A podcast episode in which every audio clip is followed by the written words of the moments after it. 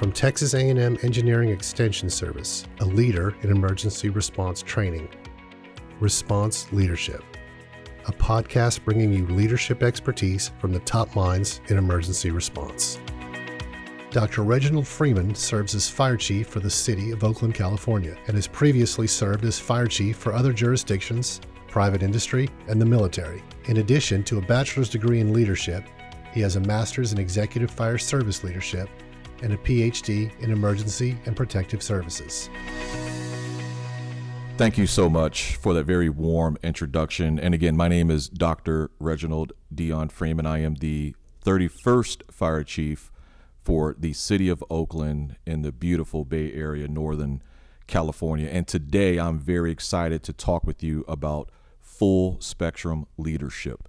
So, as public servants, it does not matter what our job title is. We all have the same mission, and that is to serve and to be of service.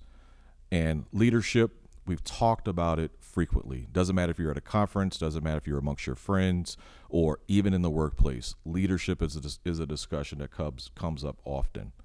And full spectrum leadership, it has proven to be able to deliver results for those who practice it.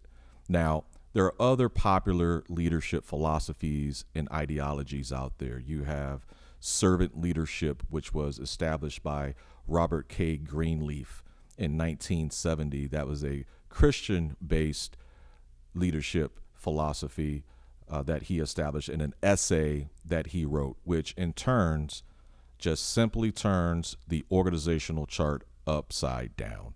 So it's not that the fire chief, police chief, or the director of public works, uh, it's not that every member of the organization works for them. It is those persons persons in the highest position of authority within the organization. They actually work for every single member of the team. Doesn't matter their tenure. And then you have transformational leadership, which is also very popular and practiced day in and day out. Now, there are a few different models of transformational leadership, and the latest and most popular is a model that was introduced by Bernard Bass in 1985. So, transformational leadership is truly based off of being inclusive, empowering members of the team to make a difference, giving them the resources that they need to be successful, and getting out of their way and letting them do their job. But full spectrum leadership arguably brings all of those elements together. And it is founded in the principles of first and foremost, deliver results, shape the future, build effective relationships, energize the team, and last and certainly not least, model personal excellence, integrity, and accountability. So, first, let's talk a little bit about deliver results. I think we can all say we've been in positions to where we have not had the opportunity to truly exercise our duties and responsibilities for one reason or another. Whether it be we didn't have all the information that we needed to adequately do our jobs, communication was lackluster, or there were barriers, whether they be internal or external, for us being able to actually deliver results. But leaders, leaders are ultimately responsible for delivering results. And that means consistently meeting expectations and delivering value to our customers and our stakeholders. And oftentimes in public safety or from a public servant perspective, we tend to shy away from using the term customers. But that's truly, truly who we are serving, whether they are residents or visitors to our respective jurisdictions. And so, customer, stakeholder, internal stakeholder versus external stakeholder, it really doesn't matter. Delivering results starts with us first. We have to first communicate what our needs are to those persons in positions of authority above us. If they don't know what we need, how can we expect for them to deliver their duties and responsibilities so that we can adequately perform day in and day out? So it's easy, very easy to be very critical of a supervisor or very critical of a manager or a senior officer. But we first have to look at ourselves to see is there something that we could have done differently is there something that we could have said in a more appropriate fashion to garner the results that we're looking for? And what I mean by saying things in a more appropriate fashion is asking open ended questions and asking very direct questions for that matter. People cannot, we cannot assume that people understand exactly what we need. And if we adequately communicate consistently to those persons who can help us be successful, everyone wins. The department wins, our respective team wins, and our customers, as well as our internal as well as external stakeholders, they win. Next, shaping the future. So, for the first time in the history of the United States, we have four more generations working. That is monumental. And that is something that I don't think we discuss enough is how do we ensure that everyone's needs are being met? If you look at the needs of a baby boomer versus the needs of a member of Gen Z, they are distinctly different. Now, I happen to be part of the greatest generation there ever was, which is Generation X. And we say all the time that we have to have a work life balance. But, newsflash, folks, we say it, but we don't really mean it. We're still workaholics. And we judge those folks who don't take up voluntary overtime. We judge those folks who don't sign up for extra assignments and they happen to be a member of a different generation and they have different values than what we have. It does not make them a bad person. It's just we have to have an understanding of what their needs are so they can have a true feeling of belonging within the organization. And part of shaping the future is first and foremost communicating expectations. We have to communicate expectations and then, of course, ask those individuals who are most impacted are you clear on what direction I have given? If that answer is no, and oftentimes it might, if you're talking to a millennial or a member of Gen Z, then it is your job, it is your duty to explain. If you are in a position of authority, you have a duty to explain, but not a duty to debate. And that is something that I think we forget quite often. So, shaping the future means empowering those folks who are doing the work to be part of the process. And the parse process, it could be monumental or it can be minute. But if those individuals who are doing the work, if their fingerprints are on the knife, as I like to call it, then it's hard for them to fire shots or to be critical about the decisions that are made or the direction that the organization is going. And so, standing up committees, for example, if you are a member of Public Works or a supervisor or manager in Public Works, and the director has given you a task that you have to now give to your team leads and your technicians, instead of dictating to the team what the tasks are going to be, ask them a simple question, a question that we don't ask enough. What do you think? Tom or Jane, Mary, how do you think we should go about doing this? Because you do this job every single day. Making them part of the process empowers them and it and it really gets buy-in from all members of the organization. And that's why it's important to have representation from all levels of the organization when you are having these discussions. It will make your job easier as that person in position of authority, and it gives the members of the team a sense of them being valued. Also, part of shaping the future is ensuring that there is a relevant and robust professional development program.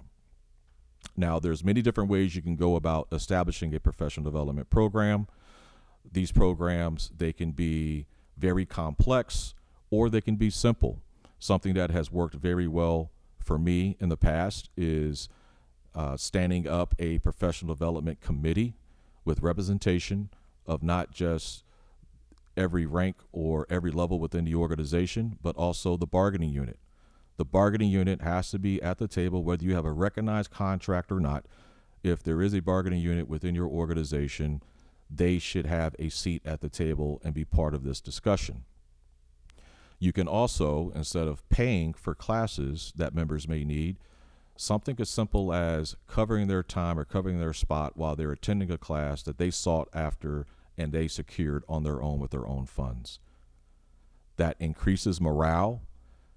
That again lets them know that you care about their growth and their development. And as that individual is made better, that respective team is better.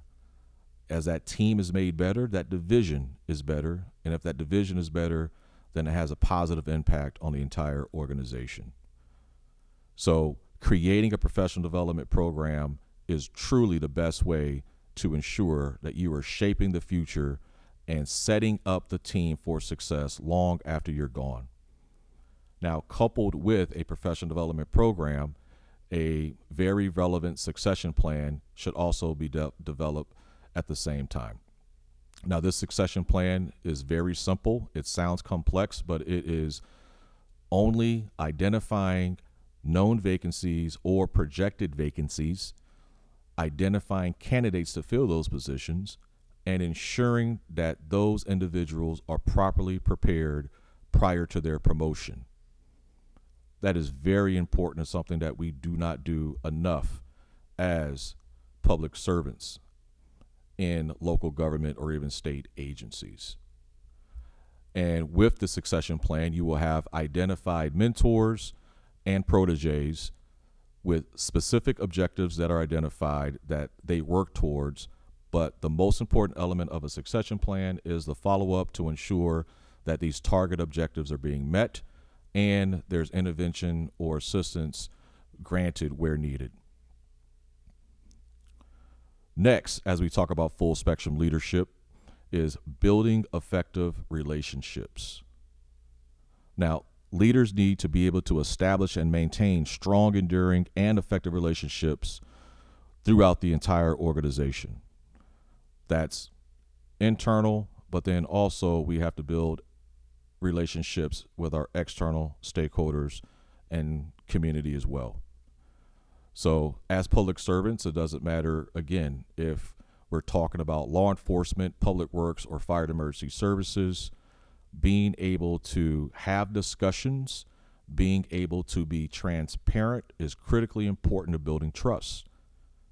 In any relationship, a relationship is grounded and fund and founded on trust and communication. So there's plenty of opportunities with the numerous community events that are delivered throughout the year within our respective jurisdictions that we can attend by different hosts, and we can also host events ourselves. If we tell our story, then we do not give other people to tell their story, which may be very different from ours. And so it's so critically important to highlight the great things that the members of our team are doing. And we can do this, of course, in person in meetings or community events, or even utilize social media to highlight the great work that our members are doing. And so for me, what has worked very well before in the past is visiting firehouses and having one on one meetings with the members of the organization the first time that anyone should see the person in the highest position of authority within the organization, the first time that they see them should not be during an emergency or during a problem. That's not cultivating and building effective relationships. We should know individuals within our respective jurisdictions that have either realized influence or idealized influence within our respective cities or towns. And that's not just elected officials or department heads, nonprofit leaders, but also even community stakeholders who show up at city council meetings or community events who have questions or who simply have a voice, who may have some input on what we do and how we do it that may make us more effective in the long run. So, after building effective relationships as it pertains to full spectrum leadership, we can look at energizing the team. Now, you could say, well, Dr. Freeman, we can do that by implementing some of the stuff you already mentioned, which is true. But leaders must create a positive, engaging work environment where people can develop and excel and foster a diverse and inclusive culture that builds trust and aligns with the overall mission. Any and everything that we do should be grounded and founded in our organizational statements. And when I mean when I say organizational statements, I specifically mean our mission statement, our vision statement, and our identified values. Now, all three should be revisited at the minimum every five years. And it should not mean that the chief or the director is dictating what the mission, the vision, and the values are. Just as we talked about empowerment earlier, every person within the organization at every level should have opportunity to weigh in on what our mission and our vision and our values are. And we look at it every five years because the mission may change, our vision may change, and also our values may change depending on the climate. And so it's so very important to ensure that every person has an opportunity to feel as if they are valued because if we tell them that they're valued that we have to prove it we have to show it. Words are only words unless we take appropriate action. And so energizing the team could simply mean that you are having one-on-one conversations with members. Energizing the team could mean that you are keeping them involved and up to date on critical happenings that impact the organization on a regular basis that can be conveyed in person or via email uh, through the department. And of course, energizing the team means that you are present. We have to be present, and I've I've experienced this going to a firehouse uh, after assuming command as the outside chief and a senior member of the organization says, senior firefighter, excuse me, says, Chief, we just want to give you our station t shirt because you're the first fire chief that's come to this firehouse in well over eight years. Now, that's something that was very humbling to me, but also disappointing. I can only imagine being those firefighters who sacrificed life and limb, who rarely had interaction with the chief of the department, and they were actually thanking me for me just simply doing my job, me showing them that they were valued. That one act and one act alone certainly energized the team. And so we all have choices, we all have decisions to make. But if we put the membership first, those choices and decisions are very simple. We should never hesitate to let everyone know how much they're valued. We should never hesitate to let everyone know that they are appreciated, and we should never hesitate to simply say thank you for the job that they do day in and day out. And last but not least, we're going to talk a little bit about model personal excellence, integrity, and accountability. And if you look at headlines for things that get people that are in positions of authority in trouble, it's typically because one of those three things, and I would only dare say rivaled only by fiscal mismanagement. But when we talk about modeling personal excellence, integrity, and accountability, leaders at all levels are role models for the members of the team, whether they in, they intend to be or not. They must demonstrate a commitment to personal excellence and set a high standard for ethical behavior and integrity. It's hard to win members of the team back when you have been dishonest. It's hard to win them back when you have not been forthright. And it's certainly hard to win them back when you have lacked integrity overall. So, that model that we demonstrate by pursuing excellence and having excellence as the standard and not the exception, that is infectious. We should never do anything at the minimum standard. If we put ourselves in a position to be successful as an organization by ensuring that first and foremost everyone knows what the expectations are and then secondly you are your members advocate that will always go a long way. And accountability, we find ourselves in a position of being hesitant to hold individuals accountable for the simple fact we may make someone unhappy. One of the hardest things to do and as a as a I guess you could say a public safety officer is a transition from buddy to boss. To go from being the street police officer to a sergeant or that line firefighter to a lieutenant because now you're having to supervise your friends. And some people make that transition better than others. But when we make that transition from buddy to buddy to boss, it has to be done in a manner to where if they were truly your friends, they would never put you in a position where you have to manage them. And notice throughout this entire conversation, I continue to say position of authority and not necessarily say leader. It actually takes action to exercise leadership. If we don't exercise leadership, then we're nothing more than a person in a position of authority. There's also a distinct difference between a leader and a manager. Managers manage, leaders lead.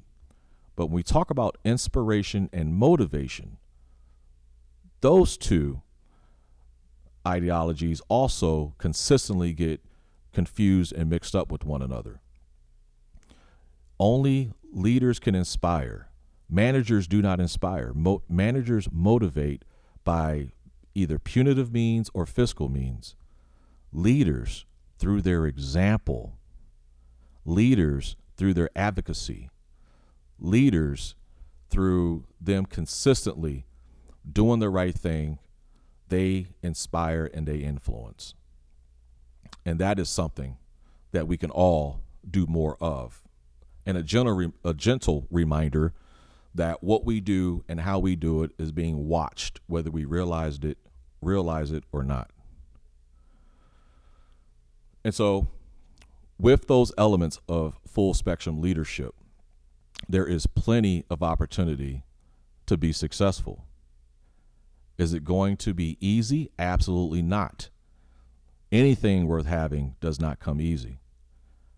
But going back to the choices and the decisions that we have, as leaders in positions of authority, if we put our members first, if we continue to be their advocate, if we lead with honor, integrity, and model personal excellence, we can cultivate healthy relationships.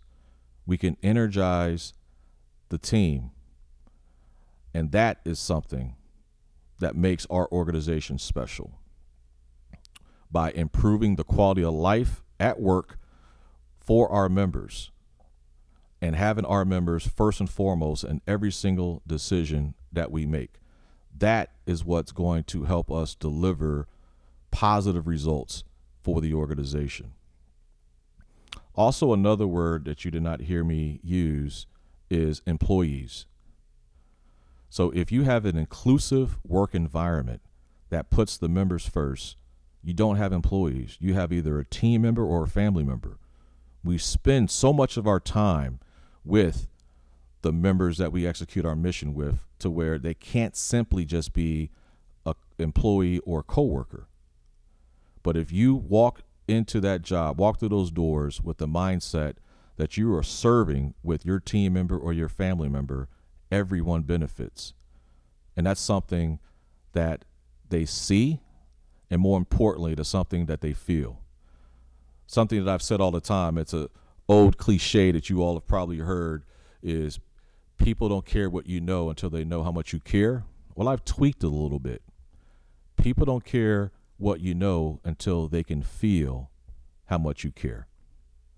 And that is the difference between someone just coming to work, doing their job, and someone who wants to work for you because they respect you, because you influence them to do better and to be better. You inspire them to be the best possible version of themselves while they are serving, wearing that uniform, or serving their and executing their duties and their responsibilities.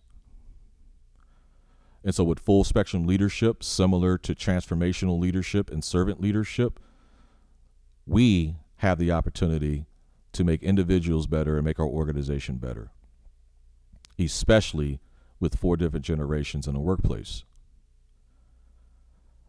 And so I thank you for your time and I thank you for this opportunity to talk to you about full spectrum leadership. And I look forward to the great things you're going to do as you implement these critical imperatives. Thanks for listening to Response Leadership, brought to you by Texas A&M Engineering Extension Service. Follow us or visit teex.org slash podcast to listen.